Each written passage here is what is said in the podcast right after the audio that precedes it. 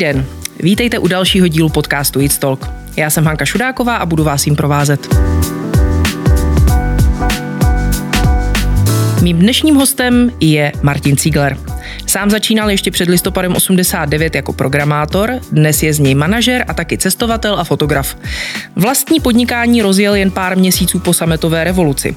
Prvním produktem byl účetní systém pro firmy a dnes do portfolia jeho společnosti patří třeba e-recept, pokladní systémy pro elektronickou evidenci tržeb a další programy pro firmy, nadnárodní korporace či státní zprávu. Firma, dříve známá jako Ziegler Software, nynější Solitea, se stala významným hráčem na poli nejen českého biznisu. V dnešní době zaměstnává přes 13 lidí ve střední Evropě a na Balkáně a obratově převyšuje 2 miliardy korun. Ahoj Martine. Ahoj Hanko. Vítám tě u nás, děkuji, že jsi přijal naše pozvání. To bylo, by... to bylo krásný intro, Hanko. To je to... takový životopis, životopis kostce úplně. Tak já jsem vždycky ráda, když má náš host vlastní, uh, vlastní profil na Wikipedii. Ono to dost pomáhá. Já jsem ho dostal k narozeninám. Tak to je, to je krásný dárek, to je krásný dárek. Co tě vlastně vedlo, když začneme úplně od začátku, od těch devadesátek? Za prvé se mi vlastně hrozně líbí ta myšlenka, že někdo začal působit jako programátor v době, kdy to ještě fungovalo na těch děrovacích štících a ty, o těch no, obrovských no, počítačích, no. co teď v zásadě nosíme v kapse, v kapse v telefonu. Tak co tě vlastně vedlo k tomu eh, se tady z tohohle vrhnout eh, v tom 90. roce, ty jsi začal někdy hnedka po novém roce do vlastního podnikání a jak to vlastně v těch začátcích během toho 90 takového divokého západu podnikatelského tady v Čechách vlastně u tebe vypadalo?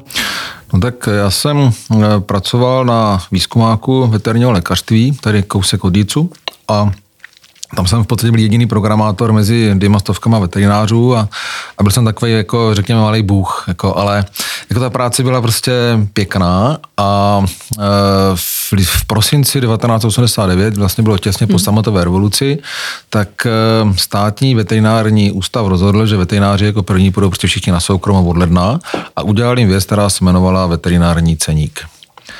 A ten ceník programoval výzkumák, takže jsem vlastně programoval já. No a já jsem v lednu seděl v hospodě s těma veterinářama, kde jsem měl spoustu kamarádů a ti říkali, Martina, hele, ceník je super věc, je to moc pěkný, víš, ale je tady taková novinka, my potřebujeme ty peníze, takže to občas potřebujeme i vyfakturovat. A nešlo by k tomu ceníku udělat nějaká faktura, no tak já jsem dala výzkumáku výpověď, přišel jsem domů, řekl jsem ženě, která byla tedy v pátý měsíci těhotenství, že ahoj Káčo, mám takovou super nápad, dneska jsem dal výpověď z práce ta mě řekla, asi se dá očekávat co a já jsem napsal vlastně fakturu, to se tehdy ještě jmenovala, tuším, Faktura Plus k tomu ceníku a mý první zákazníky bylo prostě, já nevím, pár set veterinářů, kteří, kteří eh, potřebovali fakturovat. Pak se to strašně rychle přeměnovalo na Money, ty začátky byly divoký, to si asi tady moc lidí ani nedokáže představit. Nicméně ta pointa toho příběhu je v podstatě v tom, že v České republice v tehdy tehdy bylo možná statisíce, malý statisíce podnikatelů, kteří začali svoje podnikání a na trhu tehdy neexistoval jediný účetní program. To byla prostě díra na trhu, že, protože za, za, za komunismus tyhle ty věci nikdo nepotřeboval. Takže vlastně jsem naskočil do takového, řekněme, dream businessu, tvořil jsem účetní programy. Volné pole. Je potřeba si říct, že tenhle ten nápad mělo dalších asi hmm. 2000 programátorů, takže těch, programátorů, těch programů na vedení účetnictví tady na podzim 1990 bylo víc než tisíc, což si technicky lze ověřit z tehdejšího katalogu výstavy, no jak se hmm. dohromada těch lidí vystavovala. Takže takhle jednoduše. No a čím to bylo, že ty si z té tisícovky nebo tehdejší Ziegler Software z té tisícovky uh, vlastně zůstal, fungoval, vyniknul? Čím to bylo? Jako Těžko říct, no. Možná jsme z kraje, nebo jsem z kraje zvolil dobrý programovací nástroj hmm. na to. Já jsem ty první programy psal v Pascalu, nepotřeboval jsem žádný databáze a podobně. Možná jsem třeba je napsal hezčí, těžko říct. Možná jsem už jako programátor měl trošku cit pro marketing, které jsem následně studoval až trošku později. Nicméně prosadil jsem se jako jeden, i když ne z mála, že dodnes Česká republika je srdcem účetních systémů ERP jako celého středovýchodu Evropy, takže to tady je pořád furt jako ten... To se moc neví no. asi, že? V běžné veřejnosti, že vlastně účetní systémy jsou jako takový, takový silný vývozní artikl. Ale ono to je republiky. zase taková redundance eh, toho komunistického stavu, hmm. že jo? protože v Maďarsku dělali reproduktory, eh, Bulhaři dělali pračky, tím nemyslím jako bílé zboží, ale myslím tím takový ty obrovský disky pro počítače. Hmm. Na Slovensku se dělali tanky, Poláci pěstovali jahody a v České republice se dělali počítače a bylo tady programátor, spousta hmm. programátorů, bylo tady PVT, byl tady Agorodata, další prostě firmy, kde byly tisíce programátorů, který víceméně skončí na ulici a teď přemýšlí, co budou dělat a hromadu z nich právě napadlo to účetnictví. Oči ten postup je docela logický a díky tomu jako dneska, já občas se jsem říkával, že v České republice nejvíc výrobců e, účetních programů na obyvatele na světě a ono to tak trošku platí dodnes. No. S jakými ambicemi si do toho vlastně tehdy šel? co si chtěl vybudovat? Protože uh, jako bylo tam něco, že by si už v tom 89. nebo 85. říkal, jasně, bylo by super začít podnikat. Hele, muži v černým ještě natočený nebyli, takže ten slogan být nejlepší z nejlepších jako tedy ještě úplně nefungoval. Hmm. A tím, že my jsme na školách studovali úplně jiné věci, než jak se má podnikat, tak termíny jako mise, vize hmm. a tak dále, to hmm. nikdo z nás prostě neznal. Jo? Čili ten jediný motiv byl ten, že já jsem byl strašně rád, že mě baví moje práce, určitě jsem prostě logicky chtěl být trošku lepší prostě než ostatní jo, a dával jsem tomu tehdy úplně všechno. Jo, ale fakt zatím nehledej dneska, dneska je strašně jednoduchý jako začít podnikat, protože hromada lidí ti dokáže poradit, jak se to dá dělat. Je tady hromada škol, který ty podnikateli připravuje. Že? Já jsem měl za sebou jako strojní fakultu a kreslil jsem převodovky. Jo? Takže to bylo moje vzdělání pro podnikání. Takže to tak trošku prostě ocitu o uchopení ty, ty příležitosti. Na druhou stranu ten trh tehdy byl docela, docela rovný. Jo? Bylo tady pár lidí, kteří měli hmm. nějaký ekonomické vzdělání, třeba pan Kožený, jo? ale moc toho prostě nebylo. No. A uh Kdy se ti to začalo jako v té hlavě víc rýsovat? Ty jsi teď říkala, zmínil, jedna z těch možná ambicí byla být jako nejlepší. A, a... Ta ambice tam nebyla, to je spíš jako vtip, jako, jo, ale, ale... Dobře, ale tak s nějakým plánem si do toho šel, protože jinak by asi eh, tvoje žena uh, ti nejenom vynadala při tom, když, když si tohle oznámil, ale nejspíš už byste spolu možná ani nebyli, protože jako muselo tam být něco, jako proč do toho člověk jde a kam to vlastně chce dotáhnout. Tak jako ta primární motivace rozhodně byla, kromě toho, že jsem chtěl dělat práci, která hmm. mě baví. Tu jsem dělal hmm. už na tom výzkumáku, tak jsem chtěl mít trošku více peněz, než jsem měl na tom výzkumáku. Jo. Na tom výzkumáku jsem seděl za 1800 korun, to je dneska asi nepředstavitelný. Jo. A, a v momentě, kdy má člověk tehdy teda ještě, ještě dvě děti, dneska jsme trošku pokročili, tak, tak to motivací v podstatě bylo hmm. jako trošku, trošku lépe uživit rodinu, než, než to byla ta prvotní, prvotní motivace. Jako jo. A teď vlastně to všechno, třeba i to, co já dneska dělám pro více vlastně mentoru, tak nějakým způsobem buď přišlo samo, anebo jako já jsem šel zpátky do školy a cílně jsem se dozdělával v ekonomice, v marketingu hmm. a podobně. Dokázal jsem se učit marketing těsně před internetovou dobou, takže všechno, co mě naučili, jsem pak rovnou spláchl do koše, jako jo, ale, ale myslím si, že člověk stejně se musí celý rok vzdělávat. Hmm. No, čili takové ty klasické věci, jako motivování zaměstnanců, to, že ta společnost musí mít prostě nějakou vizi a podobně, tak to u nás začínalo být jako docela rychle, třeba 1992, 93, když jsme měli první zaměstnance, už jsme takhle začínali prostě fungovat, hmm. to, že tam mají být něco, čemu se dneska říkají třeba KPIčka, to už tedy taky fungovalo. A možná i tady tohle může být třeba ten důvod, že tím, že jsme takhle rychle začali jako s motivací zaměstnanců, s práci na té firmní kultuře a podobně, tak tohle může být zatím jedním úspěchů, proč vlastně Cigdar Software ve finále potom se stál vlastně jedním z těch, já nevím, pěti, možná deseti nejlepších firm, co se týče hmm. třeba výkonnosti v České republice. No. Hmm. Já se tady občas potkávám s těmi lidmi, kteří sem přichází na tom úplném začátku a pro ně vlastně přesně uh, nějaká vize toho, kam tu firmu chtějí dotáhnout, je strašně jako neuchopitelná věc, protože buď to je to totální fantasmagorie, typu chci vybudovat prostě další Amazon a začínám tady s je, jako jeden člověk, a no, fantasmagorie je možná ošklivé slovo, ale je to prostě velmi vzdálený cíl, anebo jsou naopak ty cíle strašně neambiciozní. Je to tak jako já bych chtěl mít tady tu firmu, která ještě za rok bude fungovat. Tak když to tak říkáš, tak mi to spíš přijde, že možná u tebe se ta ambice, jako, že to postupně vlastně rostlo. S tím, jak, jak, se, jako pod, jak se dařilo, předpokládám někdy i nedařilo, tak vlastně se to nějak vyvíjelo. Protože si myslím, že asi v roce 1990 si nesnilo o tom, že máš 13 zaměstnanců a uh, miliardové no, myslím, obraty. že o tom se nesnil třeba ještě ani před deseti lety. Jako, to bych se spíš jako dost bál, jako, hmm. protože jestli, jestli něco je fakt na společnosti, zejména v IT těžký, tak samozřejmě to práce s lidmi. Hmm. protože speciálně ten náš obor je takový hodně specifický, eh, ti lidi jsou tam jako výborně placení, očekávají některé věci, které v některých odvětvích nejsou prostě běžný a je potřeba mi to nějakým způsobem dát, že protože ten trh práce tady mluví jednoznačně. No. Takže, hmm. takže eh, když by se mě zeptala před 15 lety, když jsme měli já třeba 120 lidí, jestli jsem nachystaný na, na my dneska máme třeba skoup, že pracujeme, připravujeme se na 3000 lidí, jestli o tom vůbec uvažuju, tak bych ti na první dobrou řekl, že ne. Jo? Takže já jsem vždycky byl takový trošku, trošku skokán. Já jsem měl strašný štěstí, že, že některé ty moje vize a vizičky, že jsem se dokázal obklopit lidmi, kteří je pak dokázali odpracovat. Jo? Takže fakt jsem měl strašný štěstí na lidi, většina těch lidí se mnou dodnes, dodnes funguje jo? a a tohle je určitě jeden z důvodů, důvodů vlastně toho, kam se dneska stolita dostala, jo? protože bez těch, bez těch kvalitních lidí by to v žádném případě nešlo. Hmm, hmm. Dostáváme se teď, jak si sám řekl, před těmi 15 lety se možná některé věci začaly nějak vyvíjet, měli jste tehdy nějakou stovku zaměstnanců.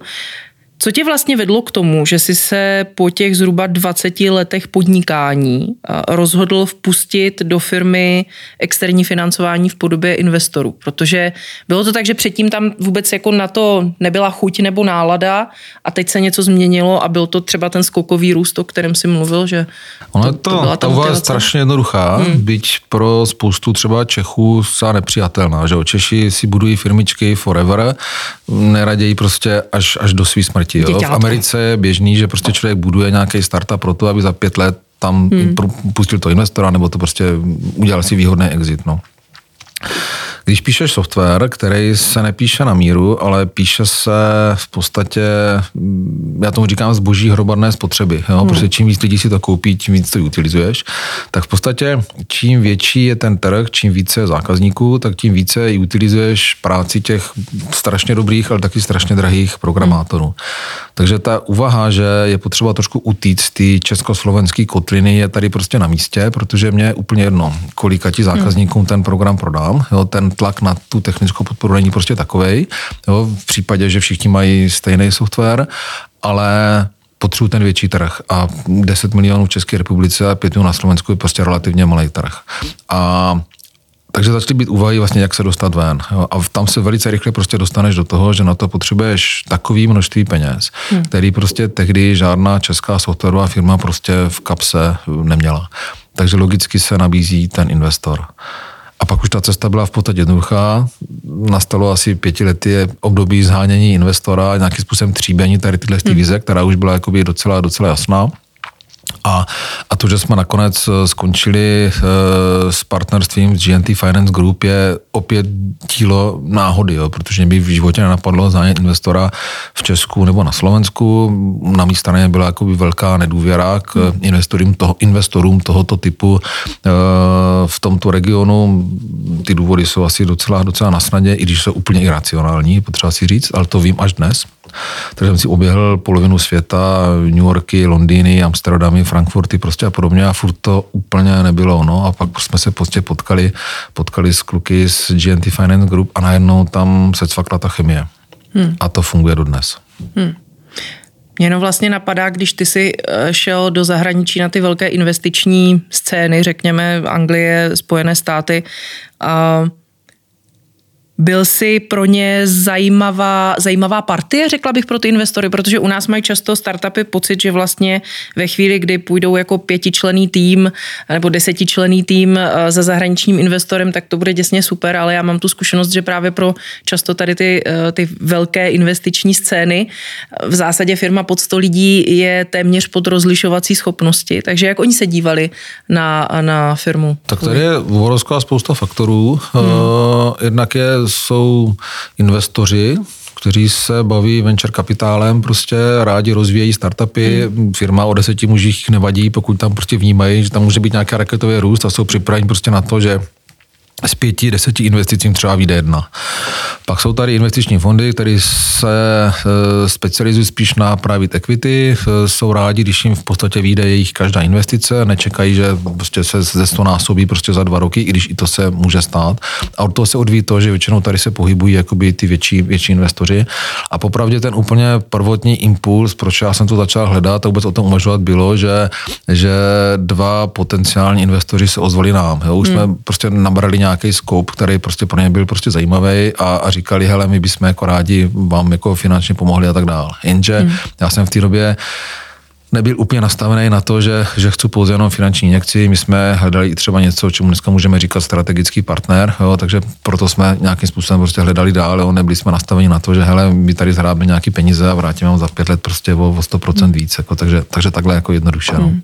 Jaké to pro tebe bylo, když jsi se musel vlastně najednou vzdát nějaké absolutní kontroly nejspíš, nebo většinové kontroly, kterou si určitě nad tou firmou, kterou si sám vybudoval, měl a musel si po těch letech vpustit někoho z vnějšku dovnitř. Jaký to, bylo, jaký to byly Aha, pocity s tím? To je, to je trošku jinak, jo, mm-hmm. protože já jsem vždycky říkal, že jeden z mých největších handicapů je prostě to, že jsem sám sobě králem, jo? Že, že prostě když máš 100%, tak jako mm, nemáš v té firmě parťáka, kterého se můžeš jakoby relevantně zeptat, jestli to děláš nebo neděláš dobře. Jo? Takže je prostě to, že jsem k sobě pustil někoho, kdo má stejný finanční zájem na výsledku, jako mám já, prostě dalo věc, která mě chyběla, takový to, že že člověk prostě vnímá, že ten svůj krok, který někdy udělal, bude muset taky někomu někdy zdůvodnit, jo? což je prostě úplně super pocit, uvažuješ potom trošku jinak. Jo? Jo, a ať už to je dobré, nebo zejména, když to je ten špatný krok, když si prostě něco nepovede, jo, tak prostě musí říct, ano, šli jsme prostě do toho, šli jsme do toho tady s těmito předpoklady, hmm. tohle to prostě nevyšlo, takže jedeme dál. Takže to je pravda. Na druhou stranu samozřejmě já jsem opatrný, tak to byl ten důvod, proč já jsem z vlastně pouštěl pouze vlastně velkou minoritu, hmm. že jo, hmm. GNT Finance Group si kupovalo 49% Sigdar Software a ten hmm. současný poměr se vyvinul až následně, jako když jsme hmm. růst do těch velikostí, ve kterých jsme dneska. Hmm. Je to fajn, že jste se vlastně mohli takhle jako oskoušet, no, že? No, jak to no, prostě funguje přesně, dohromady. Taková, taková svatba nečisto. Jako. Ah. Pojďme teď možná k tomu, s čím je Solita spojovaná hlavně v posledních letech, a ty už si o tom mluvil, byla tam nějaká vize toho, jak vlastně růst a, eh, a toho, že na to už jsou potřeba trošku jiné finance, než si třeba mohla ta, ta česká firma dovolit. A to jsou ve vašem případě, jestli se tady nepletu, akvizice. Je to, ta, je to ta vaše růstová strategie, je to kupování zajímavých partnerských firm a, a združování eh, je pod, pod vaší značku? My máme organické růst asi jednu třetinu mm-hmm. a dvě třetiny tvoří vlastně vlastně růst tě, těmi akvizicemi. Hmm. Jo. A teďka vlastně, když si vezmeš jako společnosti, kde jsme, které jsme akvírovali, jo, tak těch důvodů je několik, proč jsme to dělali. Jo. První je to, že se snažíme dostat na nějaký trh. A to je vždycky prostě jednodušší si koupit nějakého silného hráče prostě na tom hmm. trhu, než tam jít from scratch, protože položíš na stůl obrovský peníze a nevíš, jak to dopadne. Hmm. Když si koupíš někoho na tom trhu etablované, je to třeba jen dvojka na tom trhu, tak prostě víš, že má tam zákazníky, má tam vybudovaný prostě trh, OK, je to možná na první dobrou dražší, hmm. ale za pár let zjistíš, že tahle cesta je levnější. Druhá, druhý důvod tak více může být to, je strašně podobné, že na trhu, kde už seš, tak se snažíš si vylepšit tu svoji pozici. Hmm. Čili koupíš prostě konkurenta, dáš je dohromady. Jo? Také typický příklad vlastně byl, že jsme koupili současně dotýkačku a marketu. Vlastně ze hmm. dvou protivníků jsme udělali spolupracující vlastně firmu a, hmm. a dneska jsme strašně rádi, že jsme to udělali. Potom si můžeš koupit společnost, která má nějaký know-how, který ty potřebuješ. Že? To byla třeba naše jedna z posledních akvizic loňského roku, kdy jsme koupili Provis, který je strašně silný v softwaru pro logistické společnosti a nám to strašně doplňuje to, co umíme vlastně v ERP a jsme hmm. schopni oslovat jiný typ zákazníků. No a poslední důvodem může být třeba, že na trhu, kde už jsme, chceme vstoupit do nějakého biznisu, který je nám třeba komplementární a my ho neumíme. To je třeba typicky koupě mainstreamu a v té chvíli vlastně vstup do security Azure biznisu hmm. Office 365. Hmm. Je to třeba naše úplně první investice do partnera Microsoft, který dělá Dynamics, což bylo CDL, a dneska jsme vlastně v této oblasti nejsilnější partner Microsoftu. Či to hmm. jsou ty důvody, které vedou akvizicím. No. Snažíme se ten náš biznis jakoby netřístit, to znamená, já vždycky říkám, že řešíme vnitrofiremní procesy firm všech velikostí. Od hmm. živnostníků pro korporace a státní zprávu, čili všechny tyhle ty naše investice vedou k tomu, že nějakým způsobem obalujeme to, co umíme, doplněme si znalosti, doplněme si know-how, hmm. doplněme si trh, někdy si třeba doplněme lidi jo, a takhle se snažíme jakoby růst, nicméně držíme tu linku tak, aby jsme neustřelili prostě někam, co by nám mohlo dělat v budoucnu problémy. Hmm.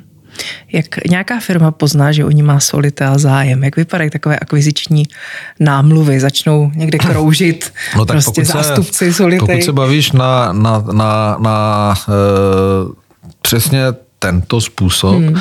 tak je to strašně jednoduchý. Jo. Já dneska jsem ve stavu, že když je pro nás někdo zajímavý, tak si dám rande s majitelem a v druhé větě mu to řeknu, hmm. jestli by to pro ně nebylo zajímavé se spojit s námi. Ale je to hmm. pouze jedna z cest, jak to vzniká. Hmm. Tou druhou cestou je, je to, že sám ten majitel třeba přijde a jsme pro ně zajímavý partner a hodně běžnou cestou dneska je to, že i třeba díky tomu, že v České republice hodně probíhá generační obměna, protože ti, kteří si ve 30 zakládali firmičky v 90. tak jako dneska mají 60, třeba v rodině nemají nástupce, tak velice často osloví eh, poradenskou firmu, která se živí transakcemi, ať už to je někdo z velké čtverky nebo někdo hmm. menší a ta, protože jim třeba Solitea přijde zimová, tak osloví i nás, jestli bychom se nechtěli zúčastnit nějakého tendru na koupit této společnosti. Oči těch možností je několik, ano, je to podobně jako rande občas. No. Jak by vlastně měla nějaká společnost, ty už to možná trošku zmínil, um, co se týče typu biznisu nebo toho, co třeba, um, co třeba umí ty lidi v ní, ale co jsou ještě nějaké jako další kritéria, na který ty se při té akvizici díváš, co tam vlastně vidíš? A možná nejenom v těch čistě jako pragmatických a biznisových, uh, těch pragmatických a biznisových stránek, jsou tam i nějaká, nějaké softovější věci, na které se třeba díváš, já nevím, kompatibilita firmní kultury, kultury, nebo to, že si prostě sedíš s těmi lidmi, co, co tam jsou ty kritéria. No, vidíš, ty to můžeš jít z plecu dělat, jako, ale to jsou přesně, přesně ty věci. Jo. Hmm. Jako, určitě mě třeba zajímá ta firmní kultura, hmm. protože v momentě, kdy to je jedna z strašně těžkých věcí, jako, která tě čeká po té akvizici a pokud jako bych měl koupit firmu, s kterou si prostě nerozumím, tak je to problém. Jo. Někdy, někdy třeba kupuješ firmu, kde veškerý procesy visí třeba na tom majiteli, zejména v malé firmičce, jo, čili potom řešíš, jako zůstane tam, nezůstane tam, jo, je schopen to předat, není schopen to předat, jo, těch těch parametrů, těch transakcí prostě je, je prostě vždycky velká řada. Jo. Hmm. Já se přiznám, já třeba hodně dám i na nějakou tu chemii, jo, prostě nějaký takový to, že hele, asi si s nimi jako lidsky sedneme, takže nám to bude fungovat, jo, to hmm. je to. Já vždycky říkám, že prostě u těch transakcí, pokud je něco negativního, tak je potřeba to hodit na stůl hned. Jo, protože potom nevznikají třecí plochy. Jo. V momentě, kdy ty strany si něco tají, jo, nebo třeba my chceme s tou společností něco udělat eh, a nechceme jim to říct, tak to dopadne špatně. Jo. Čili já, i když prostě vím, že třeba chceme eh, společnost, kterou kupujeme, nasměrovat potom trošku jiným směrem, který třeba pro ně může být eh, nepříjemný, tak i za cenu toho, že třeba tu ta, ta, ta transakce se neuskuteční, tak jim to řeknu předem. Hmm. A řeknu jim, proč to chci dělat. Jo? A oni to buď jako polknou a v té chvíli si řeknou, jasně, to zní dobře, jdeme do toho, jo, anebo je to pro ně třeba no a ty transakce sejde, jo, ale kdybys to takhle neudělala, tak tam budeš mít za tři měsíce prostě spoustu krev. lidí, kteří hmm. prostě budou úplně disappointed z něčeho, co prostě se stalo špatně, jo, a, a bude to hrozit tím, že celá ta transakce prostě dopadne, dopadne špatně, jo, a tím, že Solita se opravdu hýbe v private equity a my si jako nechcem, nechceme uh, dovolit to, že bychom prostě za sebou měli transakce neúspěšný a zatím se nám to ani jako nestalo, že bychom měli za sebou výslovně neúspěšnou transakci, tak se nám tady ten, ten přístup strašně vyplácí. Prostě být otevření. No. Hmm. Teď jsi zmínil, že to taky občas nemusí být, ta akvizice, to by mě vlastně docela zajímalo, protože v médiích se píše o těch, které se zadařily, tak kdybys řekl nějaké procento jako z těch, které jste otevřeli vůbec to jednání, tak v kolika procentech to prostě nevíde? Ale tak tam je potřeba si říct, eh, v jaký fázi to hmm. končí. Jo? Hmm. Jako, může ti to nevít u, to, u, ty, úplně, u těch prvních líbánek, že jo? když do hospody s majitelem řekneš, my vás chceme koupit, a řekneš v žádném případě a končíte. Jo? Tak tady toho je samozřejmě relativně, hmm. relativně hmm. Jakoby hodně. Jako, jo? Poznáš se s těma lidma hmm. a řeknu ti třeba přijďte za pět let prostě a podobně, konec. Jo? Eh, potkal jsem se jednou se situací, kdy vlastně v té společnosti proběhlo due diligence, byli jsme třeba týden před eh, podpisem a z té transakce sešlo. Hmm. Prostě z nějakých pragmatických důvodů. Potkal jsem se se situací, kdy jsme stoupili do stejné řeky po druhý, jo, kdy jsme měli kompletně nastavený prostě nějaký setup, pak jsme to jednání přerušili, je to jedno, která strana hmm. v tomto okamžiku a za tři měsíce jsme to jednání prostě dokončili třeba s trošku jiným setupem, jako jo, hmm. či, to je, čili v těch finálních fázích k tomu dochází velice, velice zřídka. Hmm. Pravda někdy i třeba z úplně iracionálních prostě důvodů, jo, ale stává se to, no. Hmm. To je normální. To je jak zas, hele, představ si tam pořád to rande a bude to fungovat přesně stejně. Jo. Akorát, že tady může být trošku méně těch emocí. No. Jasně. No, já myslím, že zrovna právě v případě majitelů, který ty firmy zakládali, tak tam prostě ty emoce jsou, ať chceme nebo nechceme. Je tam to ego, je tam prostě to, že jsem něco vybudoval nebo vybudovala od píky. Tam je a... strašný rozdíl v tom, jako jestli skutečně to budeš od otce zakladatele, který řeší, který mu se nepodařilo vyřešit hmm. generační obměnu, hmm. anebo to kupuješ prostě od někoho, kdo se třeba živí transakcemi, firmami a podobně. Jo? Hmm. Protože v té chvíli, v tom druhém případě prostě nějaký tvrdý jednání, který skončí nějakým prostě win-win, je relativně velice rychlý jo? A, a ty strany bojí pouze za důležité věci. Jo? Když to, když budeš mm, fungovat s tím otcem zakladatelem, tak se potkáš velice často s tím, že když to budu trošku bagatelizovat, tak asi to nejpodstatnější je ta prodejní cena. Ale ti prodávající velice často nebojí třeba za tu cenu, ale bojují za nějaký úplně nesmysl. Jo. Když třeba řeknu příklad, tak ve Slovinsku, když jsme, měli, když jsme kupovali Saop, tak eh, tehdejší majitelka řekla, nám dala do smlouvy den před podpisem, že by teda chtěla, aby jsme minimálně pět let nedělali nic s názvem té společnosti my jsme vytřeštili zrak, jako, já jsem se ani neptal, proč, jsem to prostě podepsal, že pro nás to byl úplně iracionální důvod, hmm. jako, ale, ale a ne, nevadil nám. Jako. A pro ně to prostě byla v té chvíli strašně podstatná věc. Jako. Hmm. Dva roky poté jsme se Soňou, jak se ta majitelka jmenovala, seděli někde v Lublani v restauraci a to byla doba, kdy jsme přejmenovali CDL na Solita CDL a nevím, Aquasov na Solita Aquasov, hmm. bla, bla. A ona se ptala, no a, a kdy, kdy tady bude jako solita na Slovensku? A říkám, Sonio, když jsme si před dvěma lety podepsali, že to ještě další tři roky nebude. Aha, ale to můžeme změnit. Jestli chceš, můžeme to změnit. Tak jo. Ale jo, že tím se hmm. potkáš docela, docela často. Jako no. hmm, hmm. Emoce v podnikání.